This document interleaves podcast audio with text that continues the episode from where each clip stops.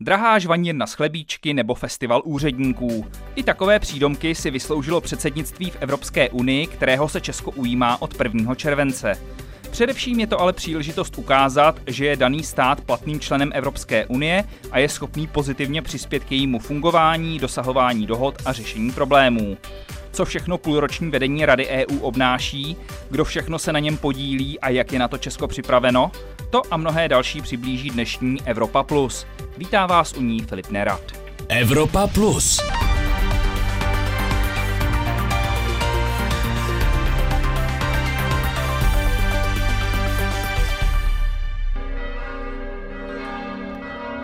Teď jsme přijeli do Litomyšle, kde se budeme celý den pohybovat s panem starostou a s jeho týmem a budeme se bavit o tom, kde v tomto městě eh, bude konkrétně zasedat vláda s Evropskou komisí, kteří by se zde měli potkat 1. července. No a my jsme konkrétně na zámku. My jsme konkrétně na zámku v Litomyšli, kde by se měly eh, odehrávat ty nejdůležitější politická jednání a zrovna mi volá pan starosta, pravděpodobně chce vědět, kde jsme.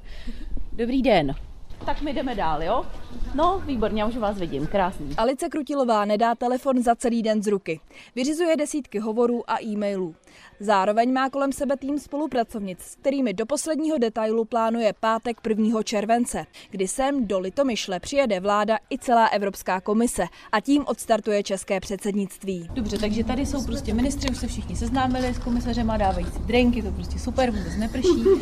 Eh, je lehce popolední, Uršula dodělala tadyhle pro českou televizi a pro český rozhlas samozřejmě taky tyhle ty svoje doorstepy a tady těma těma dveřma ji zase přivedeme sem. Nebo, nebo, nebo chceme, aby to obešla. bych šel s něma asi hlavním vchodem. Jo? Takže ona s premiérem bude tady. My tady dneska řešíme úplně vlastně celý scénář té akce od toho, kdy nám sednou na letišti v Pardubicích a potřebujeme je bezpečně dovést do areálu zámku v Litomyšli.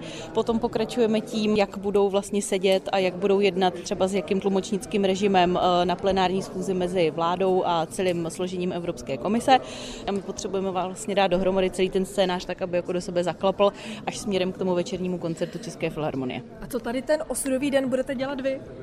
Eh, já myslím, že tady budu běhat společně s kolegy a hasit eh, všechny požáry, na které jsme zatím ještě nepřišli. Na úřadu vlády řídí Alice Krutilová asi tři desítky lidí. Teď ta příprava předsednictví je ještě o trošku vyšší level v tom smyslu, eh, že právě zahrnuje spoustu těch logistických věcí, takže jsem se naučila i spoustu věcí vlastně proti své vůli, ať už jde o jednotlivé typy kabeláže nebo o to, jak prostě funguje třeba zabezpečení, ale je to prostě taková jako dynamika a vlastně se tam jako nikdy nenudíte, potkáváte strašnou spoustu lidí a obohacuje vás to. Dodává Alice Krutilová.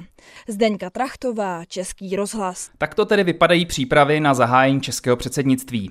Více k němu si v dnešním pořadu řekneme s analytikem Institutu pro evropskou politiku Europeum a projektu České zájmy v EU Vítem Havelkou. Dobrý den. Dobrý den. Jak je Česko na své druhé předsednictví připraveno? No, já si myslím obecně, že poměrně dobře. Já bych ty přípravy rozdělil na dvě úrovně. Jedna je ta politická, kde se stanovují nějaké politické priority vlády České republiky, tak tam eh, ta příprava jednoznačně směřuje směrem eh, k Ukrajině, o tom se možná budeme bavit eh, později. A pak je druhý, druhá úroveň, to je úroveň, řekněme, spíš expertní nebo legislativního procesu EU. Tam se příliš nic nemění a tam ty přípravy probíhaly v podstatě kontinuálně poslední, poslední dva roky, čili ti čeští úředníci a diplomaté ty v podstatě v současné době již vědí, co mají dělat a připravují se na to, že se vrhnou, vrhnou do práce. Čili ty procesy jsou nastaveny v současné době a nezbývá než věřit, že se vše zvládne. Těch předchozích měsících se nejvíc mluvilo o omezeném rozpočtu a kvůli tomu o nízkém počtu lidí, kteří budou muset to předsednictví zvládnout. V Bruselu má být nakonec asi 240 lidí, což je srovnatelné s jinými menšími předsednickými zeměmi. Bude to tedy nějaký problém nebo tato věc se nakonec podařila vyřešit? Já si myslím, že po těch eh, úvodních rozpacích eh, nakonec eh, se to relativně podařilo vyřešit. Ten rozpočet, jak jste zmiňoval, byl navýšený a ten počet lidí, kteří budou v Bruselu, tak je srovnatelný s ostatním předsednictvím. Zase na druhou stranu musíme si uvědomit, jaké jsou naše ambice, jestli jsou naše ambice podobné jako řekněme předsednictví Německa nebo Francie těch velkých zemí, nebo spíše e, ambice podobné zemím, které jsou srovnatelné s naší velikostí. Pokud chceme mít předsednictví jako ostatní menší nebo střední státy, tak pak ten počet zaměstnanců je pravděpodobně dostatečný. Ale znamená to také, že zkrátka na rozdíl od těch velkých států nebudeme moci tak intenzivně pracovat na veškerých tématech a veškeré legislativě a budeme muset nějakým způsobem aspoň trošku prioritizovat. Já jsem se na to ptal i proto, že mi někteří diplomaté v Bruselu říkali, že oni ten nedostatek lidí nepocitují, že by je v podstatě ani neměli kam posadit, kdyby jich přišlo víc, ale že problém je spíš v počtu lidí tady v Praze a těch expertů, kteří jsou tady na ministerstvech. Vnímáte to podobně? No tam ten základní problém z ministerství obecně je v tom, že v České republice každé ministerstvo víceméně má něco jako odbor, který se věnuje čistě jenom Evropské unii a ti lidé, kteří tam pracují, tak nedošlo k příliš velkému navýšení. Takže oni místo toho, aby dělali čistě tu agendu, kterou dělají v době, kdy nemáme předsednictví, to znamená stanovují nějak české priority, české zájmy, pracují s tou evropskou legislativou, tak ten jejich fokus byl v podstatě zaměřený na, na předsednictví současné doby a na, práci, na práci, která souvisí s koordinací vyjednávání a legislativního procesu. Čili já tady eh, toto do jisté míry sdílím v tom, že my nemůžeme dělat dvě věci najednou. V podstatě buď to uděláme předsednictví, anebo se soustředíme na stanovování, řekněme, těch českých eh, priorit a pozic eh, k těm jednotlivým filům. Ono to bude probíhat zároveň, ale ten čas a ten počet zaměstnanců je zkrátka omezený a nejde to dělat zcela dokonale oboje dvoje najednou. Právě na lidech, především na diplomatech a úřednicích stáleho zastoupení v Bruselu, bude výsledek českého předsednictví z velké části záviset. Jak se na tento náročný úkol chystají, o tom v unijní metropoli natáčel náš zpravodaj Viktor Daněk. Rána jsou tady ve stanici metra Schumann trochu hektická. Tuto zastávku s oblibou využívají zaměstnanci pracující jak v Evropské komisi, tak v Radě Evropské unie. Mnozí ale přijíždějí na kole a stejně tak i Veronika Musilová. Já mířím na zasedání pracovní skupiny Antiči, kde se já s mými protěžky z 26 dalších členských států pravidelně každé úterý ráno setkáváme, abychom připravili zasedání velvyslanců všech 27 členských států EU a které projednává ty nejzásadnější otázky. My se teď setkáváme v době, kdy se připravuje právě ropné embargo a šestý balíček sankcí, také se blíží zasedání premiérů a prezidentů zemí Evropské unie, summit. Jak moc toto tvoří vaši práci a jak moc ji už teď přetlačuje příprava předsednictví. Ono jsou vlastně ty dvě věci do značné míry spojené. To, co se děje dnes, nás opravdu zaměstnává, ale zároveň je to taková předehra toho našeho předsednictví. Kdybychom se na to podívali pohledem vašeho diáře, jak moc je tam teď plno? Ah, opravdu hodně. Moje práce je poměrně časově náročná vždycky, ale, ale teď eh, přes den jsem prakticky na jedné schůzce po druhé a do kanceláře stíhám přijít až pozdě večer a kdy tady se dám k těm stovkám e-mailů bez přehánění, které, které za ten den dostanu. Takže uh, opravdu to blížící se předsednictví velice, velice pocituje. Veronika Musilová patří mezi nejvýše postavené diplomaty na Českém zastupitelském úřadu při Evropské unii. Tamní experti Piráti bojují za české zájmy ve veškeré projednávané legislativě. Její funkci se v bruselském žargonu přezdívá antiči. Za úkol má udržovat přehled bez velkého přehánění ovšem. Já o sobě mluvím tak trošku jako o mostu mezi právě tou úrovní paní velvyslankyně a těch, těch mých kolegů expertů. Jejíž expertízu samozřejmě nemůžou nahradit. Já možná jim můžu pomoci v tom, jak eh, třeba ty jejich expertní požadavky, to, co ještě potřebujeme prosadit, tak jak to lépe naformulovat a jak, eh, jakou strategii, taktiku zvolit eh, vůči kolegům z dalších členských členských států. Příprava předsednictví je pro Veroniku Musilovou stejně jako pro ostatní diplomaty v podstatě prací navíc. Na stálem zastoupení musí předem připravit veškerá ministerská zasedání, která Česko jako předsednická země povede. Ten daný členský stát má strašnou zodpovědnost za to propojovat členské státy a snažit se zachovat jednotu mezi nimi protože v té je opravdu naše síla jako Evropské unie. Vidíme to teď ve vztahu eh, k ruské agresi na Ukrajinu. A toto si vyžaduje opravdu hodně práce a to předsednictví v tomto má naprosto klíčovou roli. Zdůrazňuje Veronika Musilová. Z Bruselu Viktor Daněk, Český rozhlas. Hostem Evropy Plus je stále Vít Havelka z Institutu pro evropskou politiku Europeum. První české předsednictví v roce 2009 negativně poznamenal pád vlády Mirka Topolánka v tom jeho průběhu a dovést do konce ho tehdy musela úřednická vláda Jana Fischera. Ani tentokrát to v Česku nevypadá, že by opozice chtěla vládu během toho předsednictví šetřit, navíc čelíme stále rostoucí inflaci a zdražování. Nakolik mohou vnitrostátní problémy opět zkomplikovat vládě její předsednické povinnosti? Já bych jenom možná zmínil na začátek, že ta role předsednictví v současné době je trošku jiná, než byla v roce 2009. Tehdy eh, se jednalo o období před Lisabonskou smlouvu, takže jsme neměli stálého předsedu Evropské rady například, čili český premiér byl šéfem setkání premiérů a prezidentů Evropské unie. Také eh, minister zahraničí v podstatě reprezentoval Evropskou unii eh, navenek a tehdy pád vlády byl skutečně problém. V té současné době, kdy ta role předsednictví je spíše více v otázce legislativy vyjednávání mezi členskými státy a hledání kompromisu Evropským parlamentem, tak samotný pád vlády by nebyl až zas tak velký problém, protože velká část toho probíhá po linii diplomatické a úřednické, řekněme, toho vyjednávání. A co mezinárodní kontext? Jak se promítne do toho předsednictví to dění okolo nás, zejména tedy ruská agrese na Ukrajině? Naprosto zásadně. Odrazí se především v té rovině politické, to znamená, co budou naše politické priority, něco, co my chceme přinést do evropského diskurzu. Tam já očekávám, že české předsednictví se bude otázce ruské války na Ukrajině věnovat poměrně intenzivně. Je tam několik otázek řešení. První otázka je, jakým způsobem bude probíhat eh, přijímání uprchlíků, válečných uprchlíků z Ukrajiny, jakým způsobem se na tom bude Evropská unie třeba podílet z hlediska financí.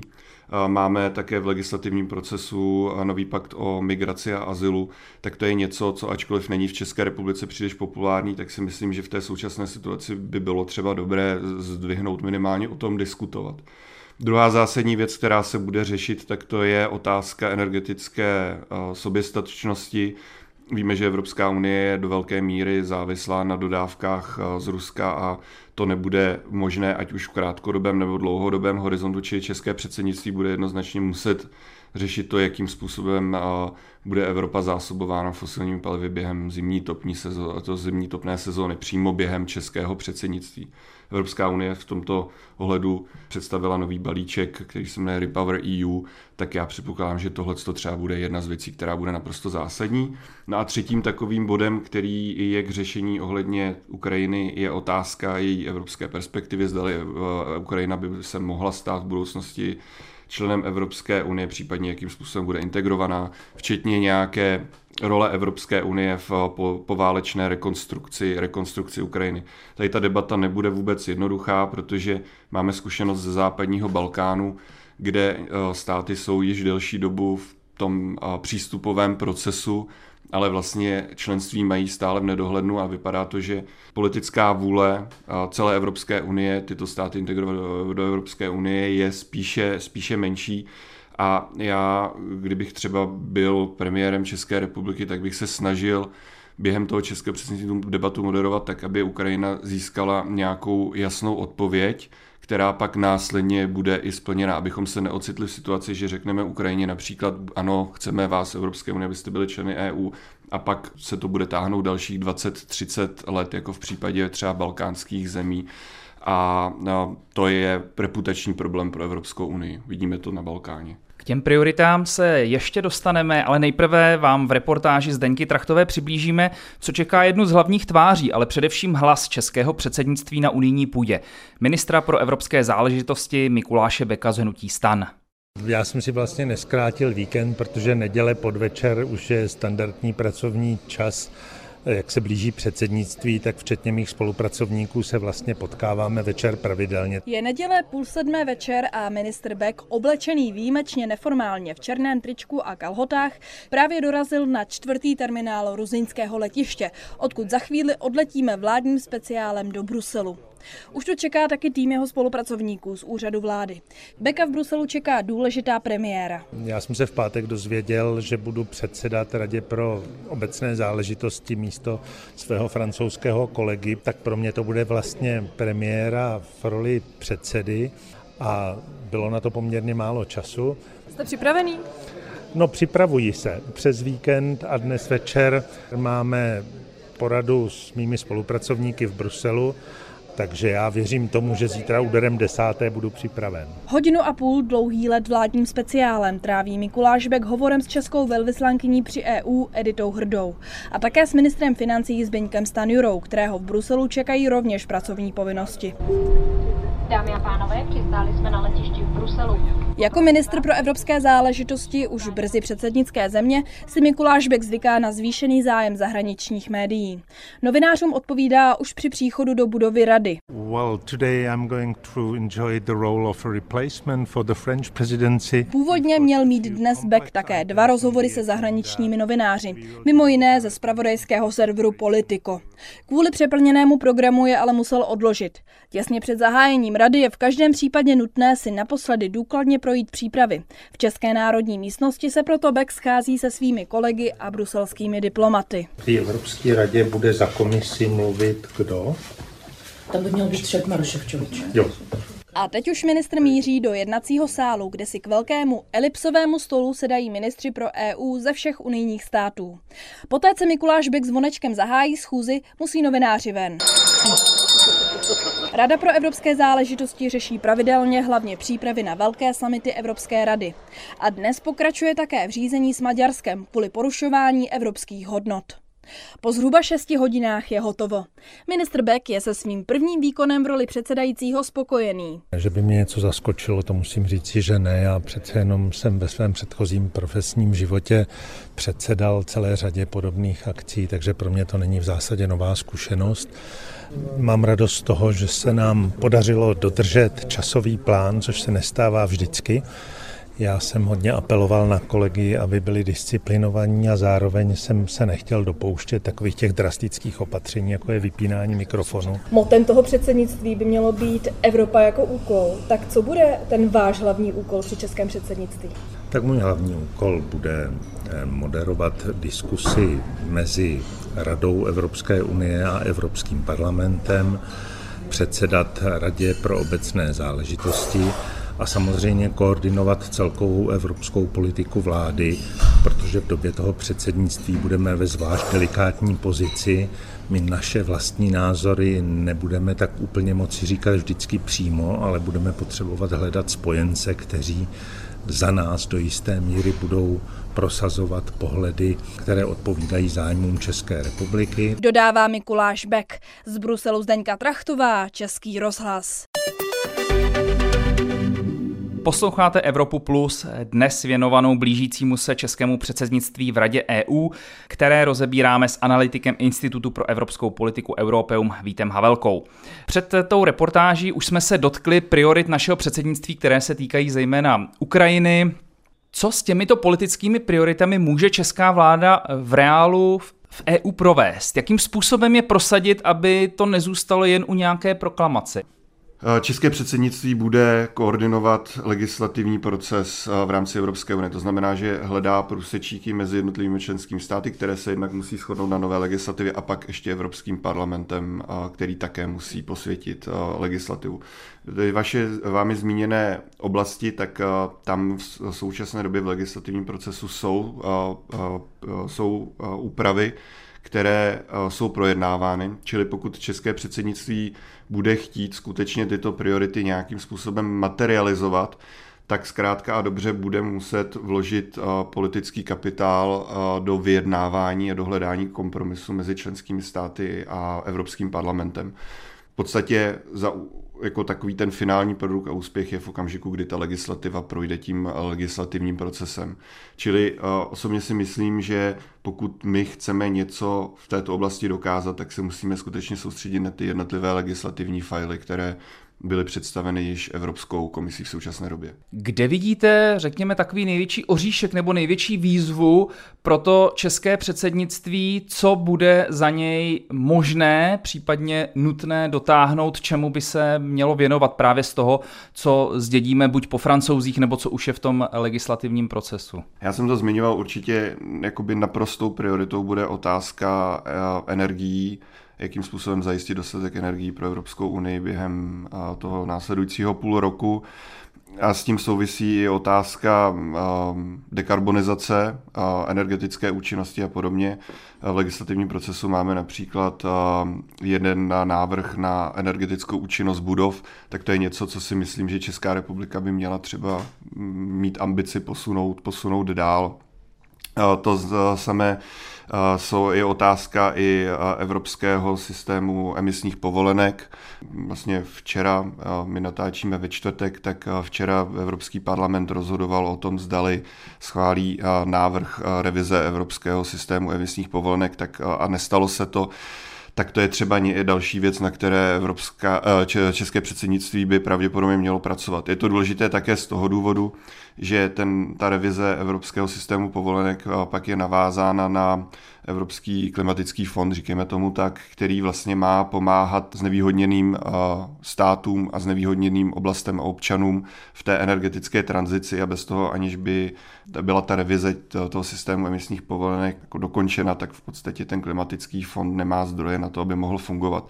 A to je zrovna něco, co české předsednictví podle mých informací by chtělo akcentovat, to znamená téma, jakým způsobem provést energetickou transformaci tak, aby na tom v podstatě bylo co, nejvíce, co nejméně lidí by to, případně v nejlepším případě nikdo. Nedílnou součástí každého předsednictví jsou doprovodné kulturní aktivity.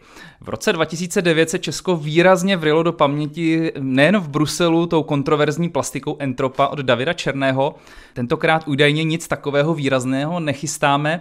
Není to škoda pro image toho předsednictví? Entropa, tak jak byla představena v roce 2009, tak eh, myslím si, že dobře zapůsobila v České republice, eh, že to pomohlo nějakým způsobem zpropagovat předsednictví a na tu, eh, v rámci té vnitřní komunikace se jednalo o dobrý kousek. Co se týče takové té vnější dimenze, která je přece jenom toho předsednictví také důležitá, tak se to za úspěch úplně nedá považovat a já bych od toho rozhodně odrazoval. Myslím si, že existují jiné metody, jakým způsobem zaujmout české publikum a nějakým přiblížit Evropskou unii bez toho, aniž by se vyskytly problémy v té komunikaci, v té komunikaci na vnějšek. Vím, že zrovna otázka třeba entropy během příprav českého předsednictví během těch posledních dvou let byla poměrně hodně diskutována. Byli tací samozřejmě, kteří se vyslovovali proto, aby něco podobného vzniklo, ale nakonec eh, nic od toho úřad vlády upustil a já to považuji za jednoznačně dobré řešení. Říká Vít Havelka z Institutu pro evropskou politiku Europeum a zároveň analytik projektu České zájmy v EU, který byl hostem dnešní Evropy+. Plus. Díky za vaši účast. Děkuji mnohokrát za pozvání. My se na kulturní akce spojené s českým předsednictvím na závěr dnešního pořadu ještě podíváme v reportáži Viktora Daňka. Českému předsednictví se samozřejmě budeme věnovat i nadále.